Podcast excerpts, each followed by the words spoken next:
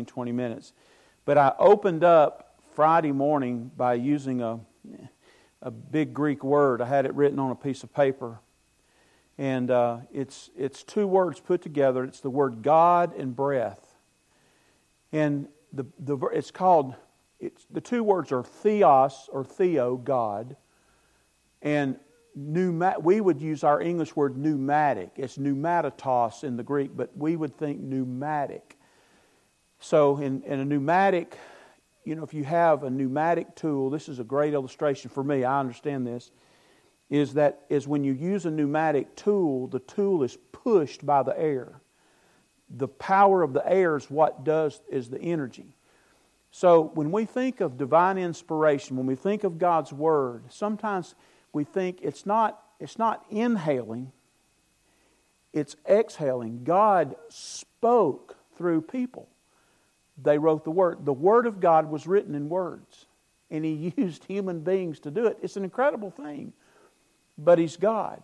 And it makes all the sense in the world when the Bible says, and the Word became flesh. Now we see Him, but we have it written.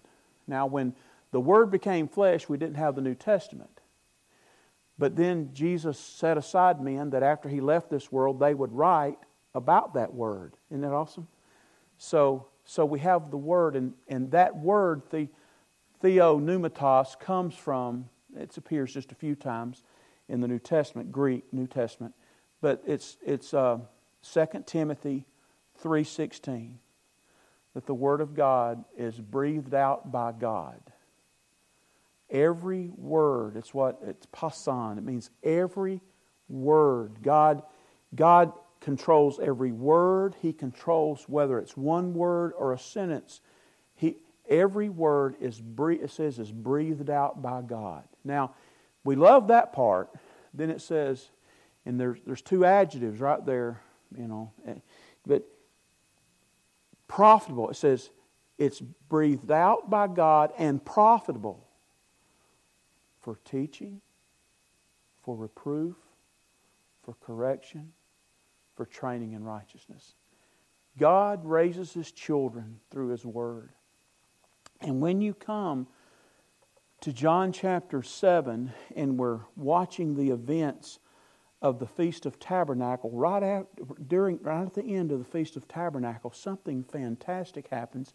And I want you to see in just a moment the beauty of God's Word. Why Christ, He had to speak they, they were trying to catch him. They, they were asking him a question, and they're trying to catch him. They catch a, a lady in adultery. But Jesus must speak, and he must speak the truth because he is the Word of God in human form. But we too follow Christ, and so we must be people of the Word. I want you to see that. Um, one of life's greatest questions would be what uh, is recorded by Pilate, both in, uh, in, in Matthew's gospel and then in John. I want you to listen to what Pilate asked, and many of you will remember this, but Pilate came out. This is one of the three or four times, where three times he came back out the crowd. So Pilate came out. This is during the, you know, the, the interrogation of Christ. Pilate said to the crowd, now, this is a question you all, every one of us is going to have to answer. And be honest with you, not only those of us that are in this room, but everybody who's ever lived is going to deal with this question. Here's what Pilate asked Then what shall I do with Jesus who is called the Christ? What shall I do with Christ? You have to answer that question. What have you done with Christ? Have you repented and believed in Him unto salvation? Or do you treat Him like a stepchild? Do you treat Him like a Santa Claus? Do you treat Him like a get out of jail free card? Do you treat Him like an emergency doctor? You know, but what are you doing with Christ? Um, if you have your Bible, since you're in John, flip over to John 18. This is really interesting to me. John 18, here's something else that, that Pilate gets involved in with Christ. John 18. I have, um, gone, you know, I went for so long without my glasses and I kept bringing large print Bibles to the pulpit or to the podium. Well, when I got my glasses, which is three or four months ago, I, this is the first time in my life I've ever had progressives. I used to, I wore bifocals my whole life because I'm always sitting at a desk reading, so I'm using my bifocal, you know. Well, these progressives mess me up, and I hardly, I can't read hardly anything. So just forgive me if I miss a word. I want you to know there's a reason. I'm not, I'm not getting, I still can read. It may not sound like I can read, but I can still read so far. But this is in John, uh, John 18.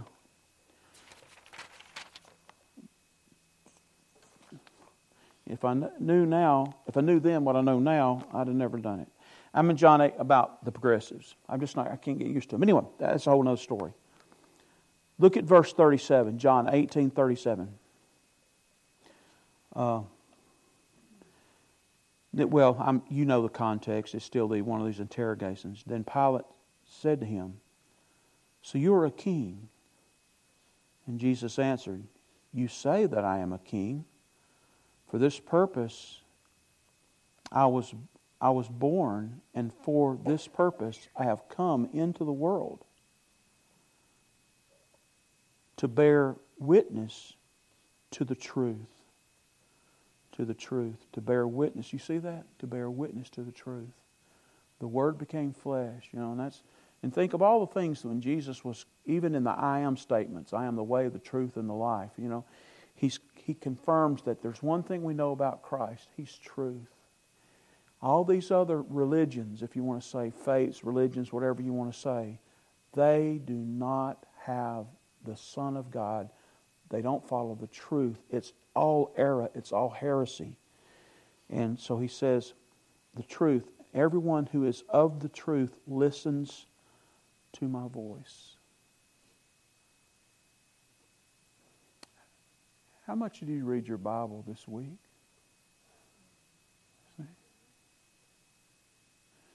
How are you going to hear his voice if you're not reading his word?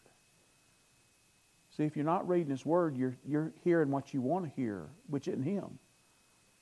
It's you, unless you're quoting Scripture.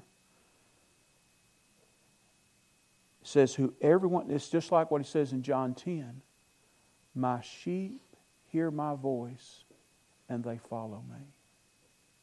And a stranger they will not follow, because it's a strange voice.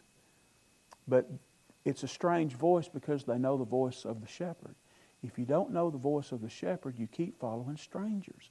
And I'm telling you, there's people in here, even me, you, if you don't know God's Word, there are times in your life you follow the stranger because you don't know God's Word, the importance of this.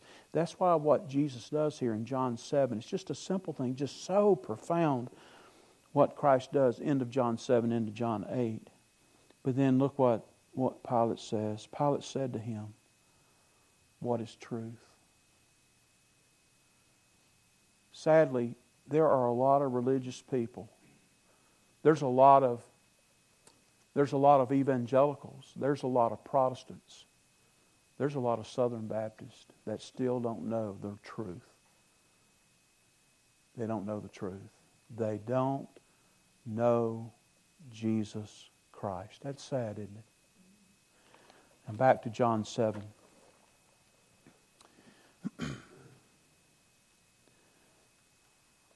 this is, uh, if you don't mind, I'm going to pick up in. Uh,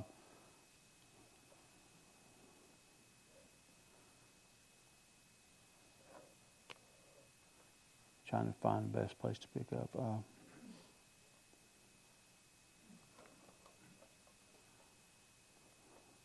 well, there's a division among the people. You know, we've gone through the the feast, and uh, let's just pick up at verse where I wanted to pick up.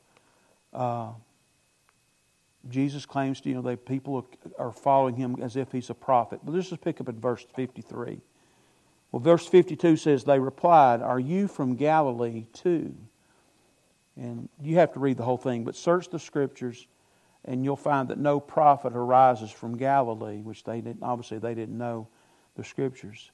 Now, if you have a study Bible, when you get to verse 53, you may have a note somewhere, uh, and that's not in mine here, but it was in some that I was using, in ESV or another study Bible. Is there a special note you have somewhere around verse 53? It says that this, this next passage is not found in the oldest manuscripts. Am I right? That's what it says. Okay. Now, now it's not saying that it's not God's word. Okay. There would be. That's what it's saying is there are some translations of the Bible that you might be reading, and it does not have John eight, John seven fifty three through eight twelve. Okay.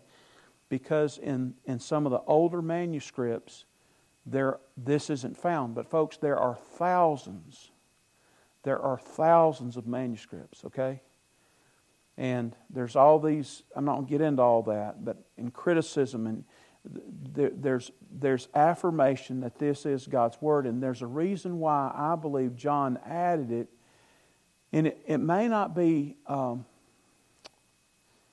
I do think it's, it's sometime around what happened, right after the Feast of Tabernacles. But it may not have been the next day. It might have been two or three days later. And John has to put this in because what I want you to see is this is the Word of God. Christ is the Word in flesh, and he deals with some things here in John 7 53 through 8 12 that are just absolutely, just absolutely profound. Um, now, before I do that, I even brought this to the pulpit last week, and, uh, and I didn't read them, and I wanted to because I always think about New Year's resolutions, and I've been so out of pocket I hadn't even talked to you about that. But I want to use the Bible just to give you some challenges about New Year's revolu- New Year's resolutions. I'll get there. Not revolutions. We could do that too, but resolutions. Let me give you a Bible verse for that. And you'll hear this again next Sunday. This is, this is great. Now, this is part of a verse. It's the last part of chapter 1 Corinthians 14 12, but it says, Strive, uh, exhaust yourself, strive to excel in building up the church. Now, what was happening in Corinth was everybody was all excited about their spiritual gift, especially those who had the, the gift of tongues, could speak in languages that other people couldn't hear, couldn't interpret. So they felt elevated. So Paul says, if you want to excel in something, this way says, strive to excel in building up the church. Is that you? Strive to excel in building up the church. I'll give you an example. You know, that, that may mean that during the month of uh, February, uh, well, I'll announce it now, but uh, one of the things I want to talk about in February is our debt. We're down to $250,000 in debt. Isn't that awesome? Folks, you don't know the story here and how we did all this, but I'll take just a second. On your envelope, when you use an envelope, I'm not here to talk about money, and I very seldom do it anyway, but on our envelopes, there's a little line that says, I think it says, uh, Together we will. Okay? It's one of the lines. That is what helps pay off our debt. Now, we make a payment every month. I think it's $3,000 a month we pay on our debt. But in addition to that, people give over and above, and that's what that means. Together we will. Goes immediate. So every week we write an extra check to debt. Okay? But you know, we built the sanctuary, $700,000, whatever it was. Then, you know, five years later, we built this back here for $600,000, right? And so that 1.3 million that we spent starting in 2004, it's been 16 years, right? We're here. So we're down to $250,000. Now, I'm just going to be frankly honest with you. Who pays one of the greatest prices when you get in debt is your staff, okay? Because you you have to pay the debt, okay, before cost of living adjustments, before any kind of raise, so our staff, and you know, at one time, you know, I'll be glad to explain all that to you. But so I can't wait for us. So this year, one of the things I'm going to talk about, just being honest with you, striving to excel in building up. Church, it would be great if we could pay off our debt within just a few years, rather than maybe waiting five years to pay it off. You know, it used to be that, two, and two hundred fifty thousand dollars still a lot of money, but in the world you and I live in, Most of you in here, your house costs more than that. Okay? So, not most, but a lot. Mine doesn't, but you know, so that's not a lot of money anymore. But here's nothing. If we've been in this, here's what, this stuff I want you to think about. Strive to, to make the church, strive to building up the church. And these are just material things, but so if we've been in the sanctuary 16 years, there may be some things we need to do in the sanctuary to update, to renew. Well, we might want to do that, but that costs money. Uh, when things get back to normal, we are desperate for extended session workers.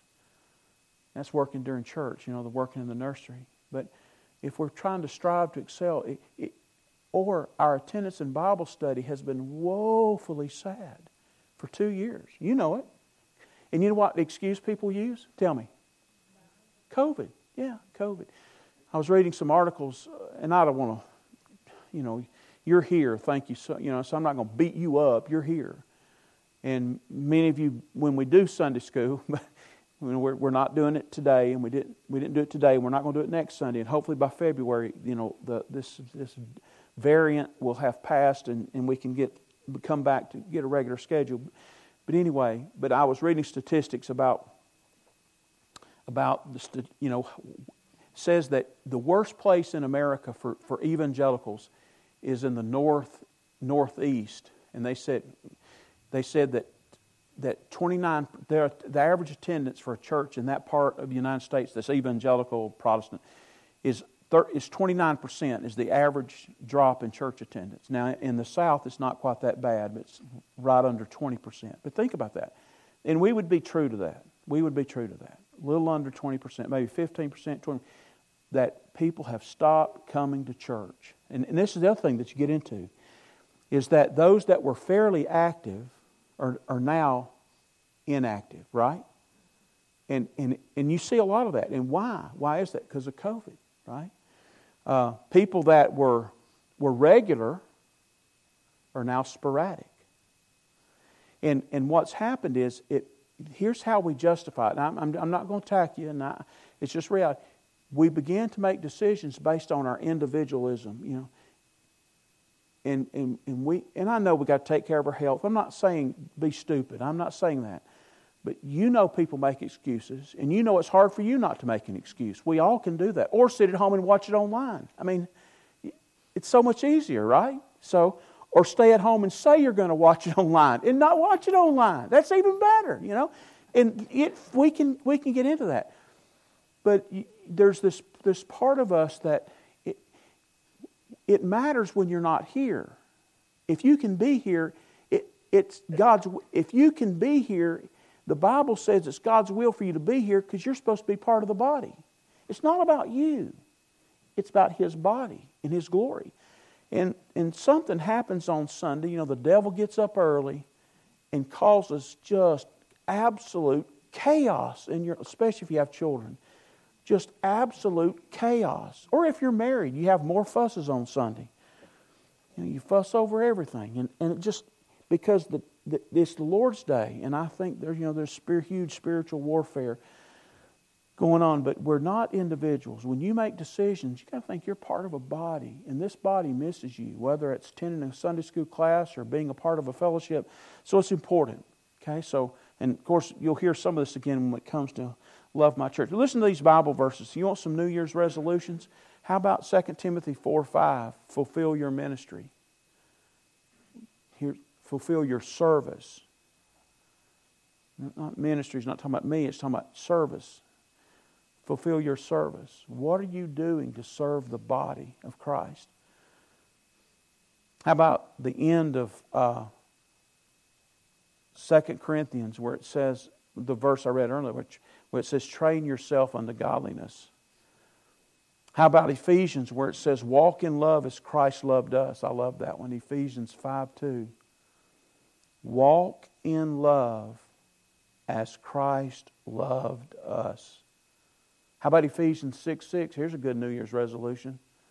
Do not be people pleasers. That's a good one, isn't it? We like to be people pleasers. We like to do, uh, we appeal, we want to appeal to people. And here's a good Bible verse. The whole verse is good for a New Year's resolution. Making known to us the mystery of His will. See, unsaved people do not understand the mystery of God's will about the church and that the body, that God saves us and put, puts His Spirit in us, and many members become one body. Christ is the head, and, and then He ordains leadership in that body, and, and that body functions as a spiritual family. People that are unsaved don't understand that mystery. But Ephesians 1 9 says, Making known to us the mystery of His will according to His purpose that He set forth in Christ. God has a purpose that He alone has set forth in Christ for me and for you.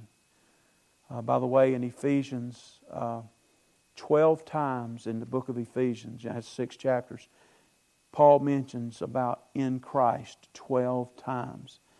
The purpose that God has set forth in Christ. Well, folks, let me tell you something. If you're not in, if you're not walking in Christ, I'm not talking about salvation. I'm talking about fellowship and sanctification that if you're not in Christ walking in sanctification, then you're not fulfilling your purpose. Your whole purpose in life is, is, is being garnished by the Lordship of Jesus Christ. I read another article this week that said that some scholars, and I don't know how accurate this was, but it said that some scholars say that only 5% of, of normal evangelical congregations, or an average evangelical congregation, I don't know what average is, but we're an evangelical congregation, but um, that only 5% are in the process of being sanctified. That, that they are being set apart moment by moment, you know, that, that growing in their faith. And, and so being sanctified means set apart, you know, holiness. They're going through this process of, of maturation and sanctification of 5% are growing. And, and, and if you're not growing, you're not, you're not staying still, you're losing ground, you know, because there's a war, there's a war going on. Let's look at your Bible. So, verse 50, I'm in John 7, and, and it says, and so just, that's why I wanted to explain about 53. Uh, and everybody went to his, each to his own house. So he's explaining this is after the Feast of Tabernacles. And folks, just how profound it was that for eight days they celebrated.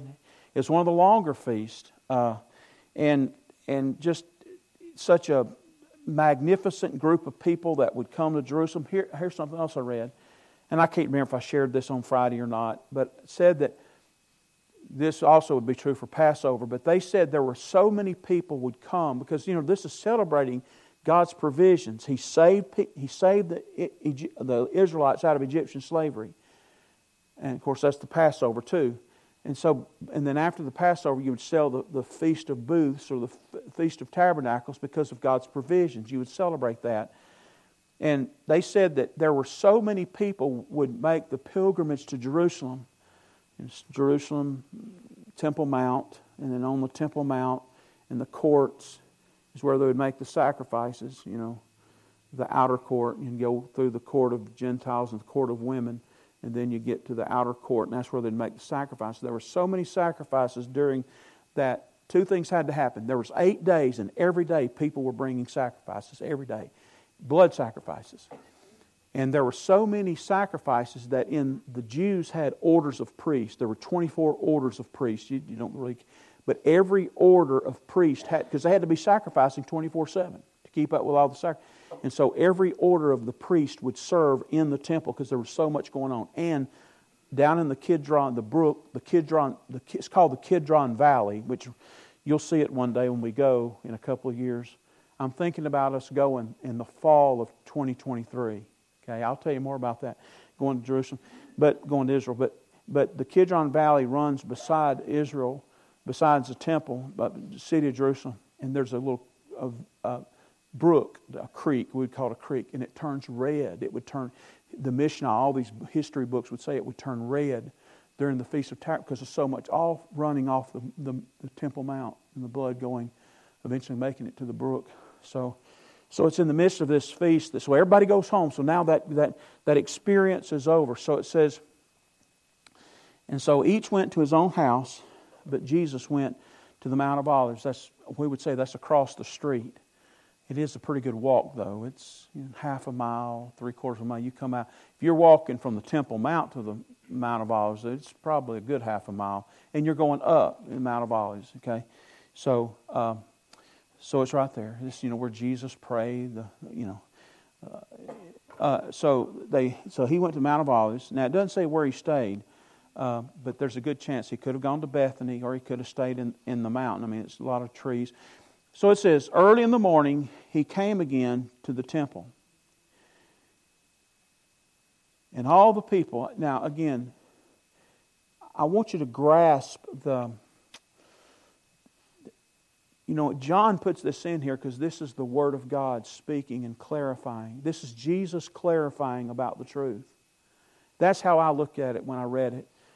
I even thought about skipping it and just go into 812. I'm the light of the world. Profound thing. But Jesus, the Word, communicates with ignorance and lies to try to set, set them right about the truth. Because they're trying to catch him, you know, and I'll tell you what they're trying to do in a minute, but in some kind of, uh, they're trying to get him to deny the law or to violate Roman law. And, and either one's going to be easy to do. So early in the morning, are you with me now? Okay, that's a long introduction, isn't it? Early in the morning, he came again to the temple, and all the people came to him. And he sat down and taught them. You know, and by John 8, you're, you know, you're, you're, you're pretty well into him, and you're a year and a half, if not further along in in the ministry of Christ. You're probably getting closer to two years. The scribe, so the people sat down to be taught by Christ. That's how did you, you think about that's how the church began. Now not when really it did begin with Christ. He said, I'll build my church. But when the church was born at Pentecost, right? Acts 2, it was born by preaching and teaching. You ever think about that? The existence of the church is here because Peter preached a sermon and God used that to birth the church. And then the church grew through preaching and teaching. It's just what you do, it's what the church does. So everything we do is for us to have the opportunity to teach and preach. Fellowship's important. You know, trips are important. I had a blast and went to Kentucky.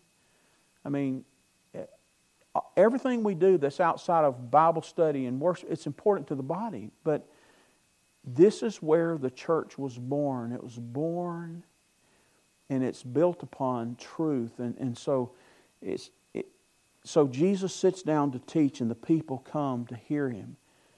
And I always think about the psalm, Be still and know. By the way, that appears numerous times in the Psalms. Be still and know that I am God, where He speaks. Are you listening to Him? You think about that. So they came to Him, and He sat down and He, and he taught them. And the scribes and the Pharisees, quickly, the scribes obviously is, is exactly what the word would mean. The scribes were, were they were pretty elite because scribes could read and write. It's obvious, right? You couldn't be a scribe with that. And and I'm not saying there was tons of ignorance in the first century, but, but there was probably, I would dare say, if, if what I read, you know, you're talking about 40% of the population could not read, okay? And so being a scribe where you could read and write was, was a big deal. And um, so the scribes and the Pharisees, you know, the really people that wanted to make sure everybody lived the, the strictest part of the law, you know, and added to it, so you have these two groups of people that are working together the scribes and the Pharisees. And there's a reason why the scribes are there because they're kind of experts in the written word, you know, because they copy it all the time. And the Pharisees are the ones that are trying to demand that everybody obey not only God's word, but things that are well beyond what's written in the Bible and things they make up. They don't obey it. You know, Jesus calls them whitewashed tombs because they're just a bunch of phonies. But they'll demand that you what? You obey it but they're not living it. So you have the scribes and Pharisees, and look what happens. And y'all know this story, then I know you're going to realize what, what, what this is about. They brought a woman who had been caught in adultery. Now think about that. encounter. We're adults because we sent the children across the way. Caught in adultery. That's done in private. 99.9% of the time, especially if it's, you know, wicked, adulterous acts, probably that's almost exclusively done in some kind of hidden. It's in a bedroom. It's it's in a back room. It's away from the eyes, and, and so so she was caught in adultery. What runs through your mind when you read that? Well, because it is private. I mean, let's just, we've been adults now. Who was in the room where they're having sex? Right? It's a setup, right? Now, I'm sure it happened. She was caught, right? And they, and it was, they, you know, they were going to get, and you had to have two witnesses that would say just about the same thing. And so, uh, by the way, when they bring all this up, there's no, if you go to John 18, you learn that they legally couldn't really, ultimately, they legally couldn't do anything because they had to defer to Rome. You can read about that even when Jesus was being arrested and prosecuted. They confessed that to the Romans. They said, We have no authority to stone anybody or kill anybody. You do. Uh, John 18 31, I think. So, so they ultimately knew Rome was the ruling authority.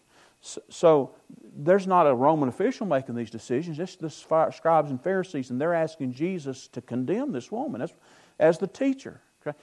They call him teacher. They're kind to him, sir, rabbi. They're wanting him to say, stoner. So then they can run to Rome and say, hey, he's trying to have this. You see what they're trying to do? Or he says, no, let her go. And then they say, you're violating the scriptures, right? so, but would Jesus violate the scriptures? No. They're, they're misapplying scripture. Okay? And I'm going to show you that in just a second, but it's so interesting.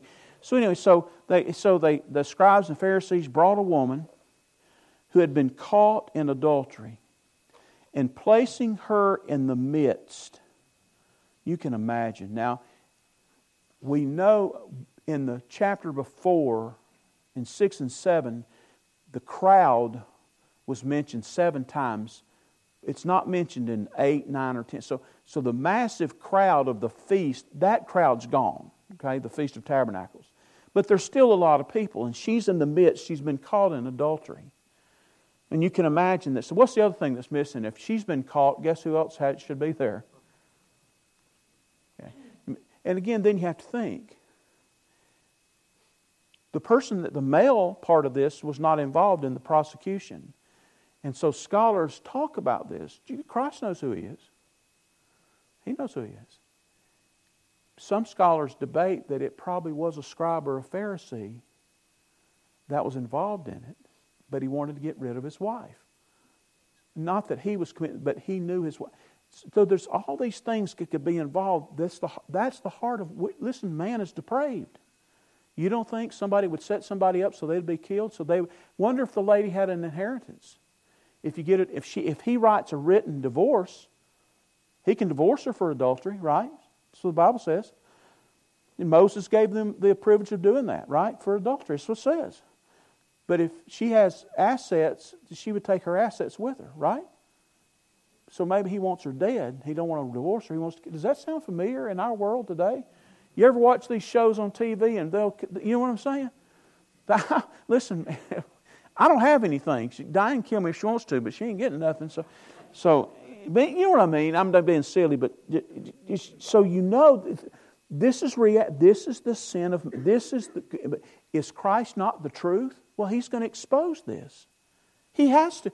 Could Christ remain silent when they approached Him with this? He could not remain silent because He's the truth. He knows them. He knows the scriptures, okay? So, uh, and, and it's just hard to prove, but it's not hard to prove for Christ, and He's going to prove that in just a second. Here's, here's our problem. Uh, says, Teacher, says uh, the woman who had been caught in adultery and placing her in the midst, they said to him, Teacher, this woman has been caught in the act. And of course, they're talking about adultery, right? Now, let's set adultery aside. Every one of us in here has been caught in the act of sin. Sometimes we've been caught by our spouses, by our friends, our neighbors, our pastors, etc., etc. But we're always caught by who? Christ.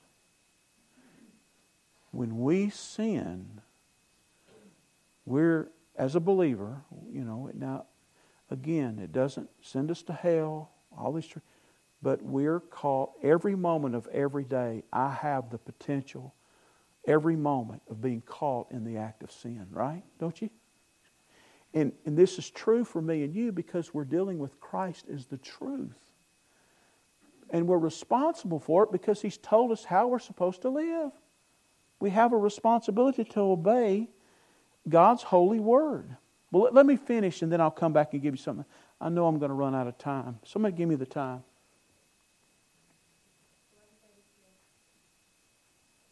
1132? Okay, I want to be fair to the nursery workers.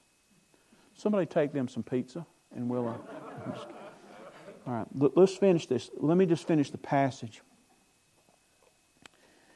Uh, but you understand why Christ couldn't be silent. So let me, let me, I tell you what, let's do this. Let's go ahead and not say get this out of the way. Take your Bibles and go to Deuteronomy 22. And, uh, oh man, I hope I did this right. Yeah, go to Deuteronomy 22. Yeah. Genesis, Exodus, Leviticus, Numbers, Deuteronomy. Deuteronomy 22. And, and these are the verses that deal with, some of the verses that deal with uh, uh, adultery. Look at, look at, I'm going to pick up at verse uh, 22, uh, I think. Brought so much up here. And I have got to do. Am I right? Okay. It says, uh,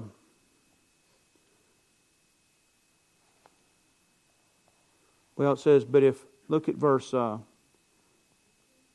well, let's just pick up at verse 22. It says, uh, if a man is found lying with the wife of another man, both of them shall die.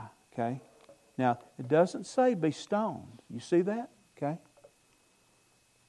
The man who lay with the woman and the woman, so you shall purge the evil from Israel. Now remember, this is a theocracy.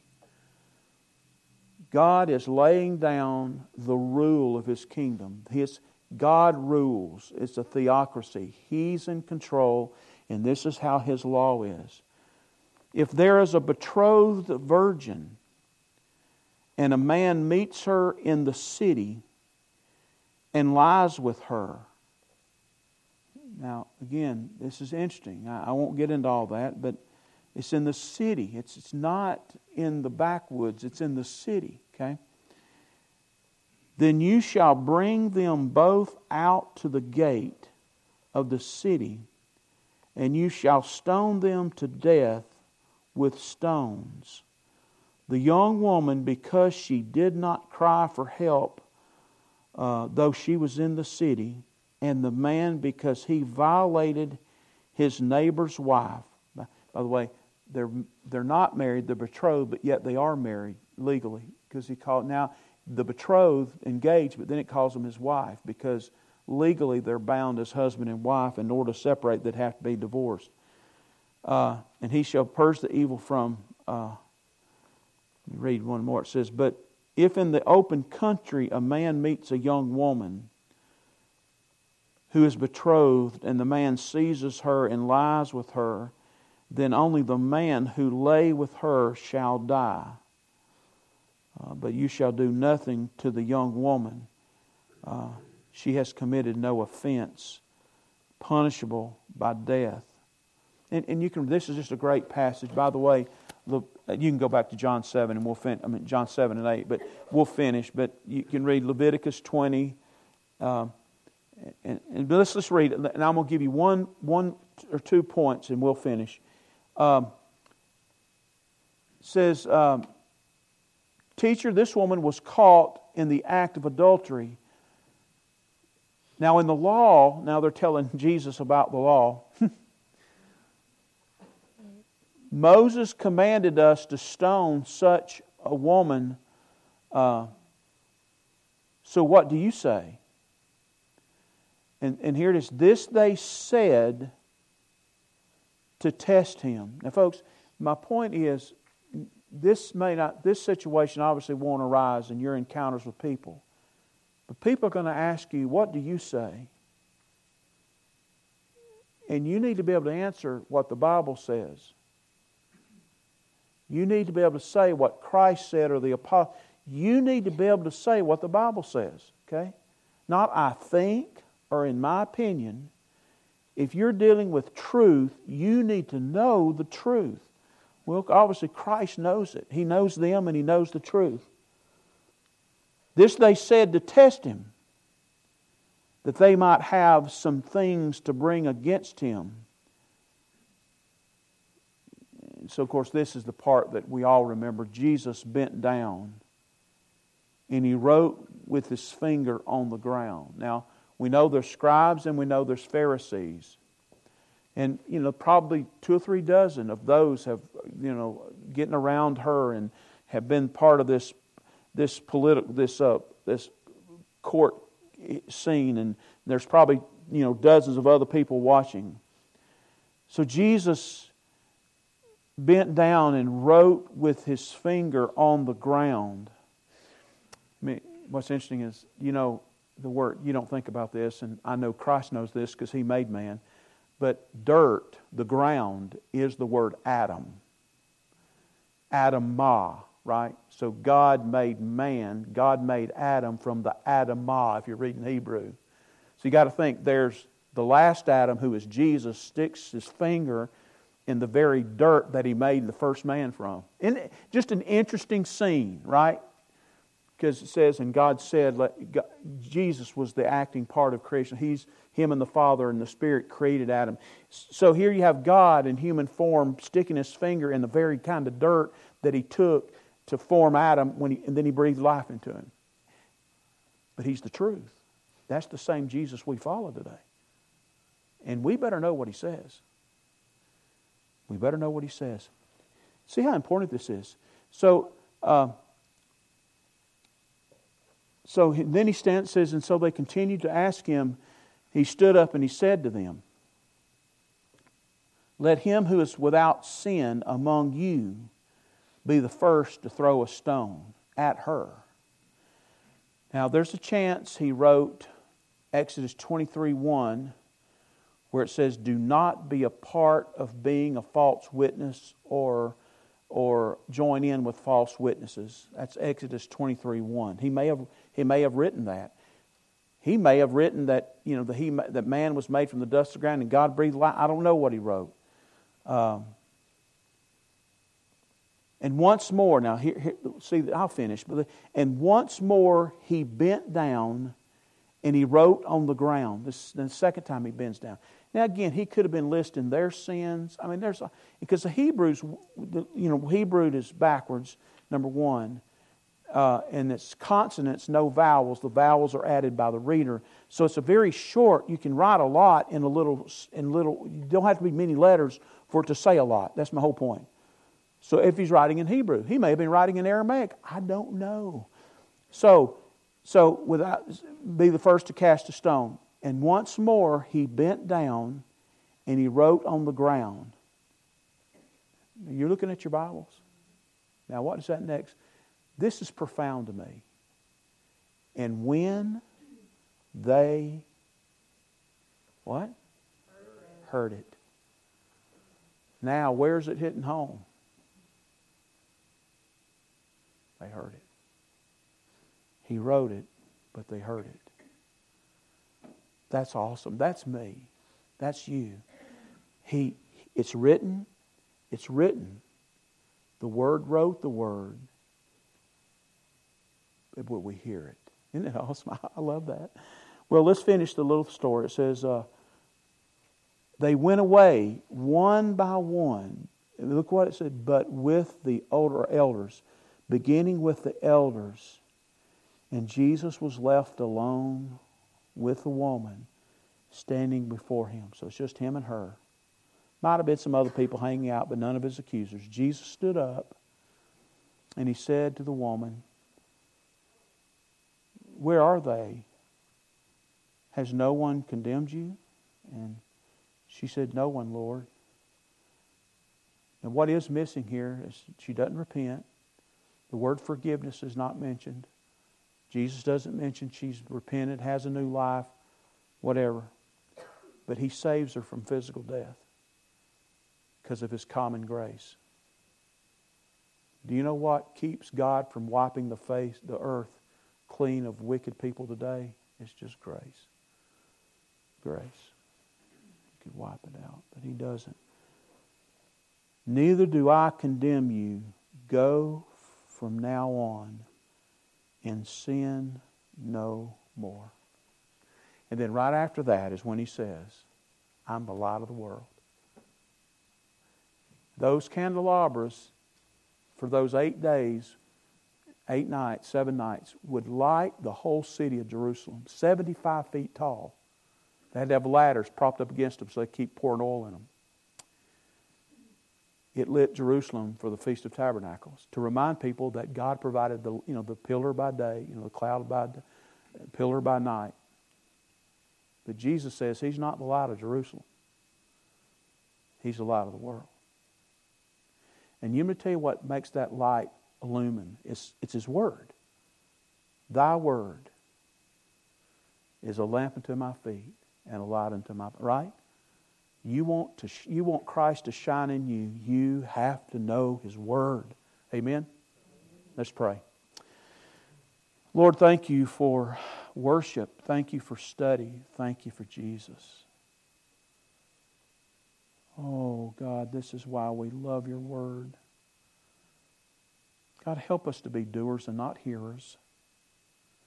Help us to study to show ourselves approved, a workman that needs not be ashamed, who rightly divides the word of truth. Thank you for God's word. Thank you for the privilege to serve you in this world. Bless us now as we leave as the light of this world. In Jesus' name, amen.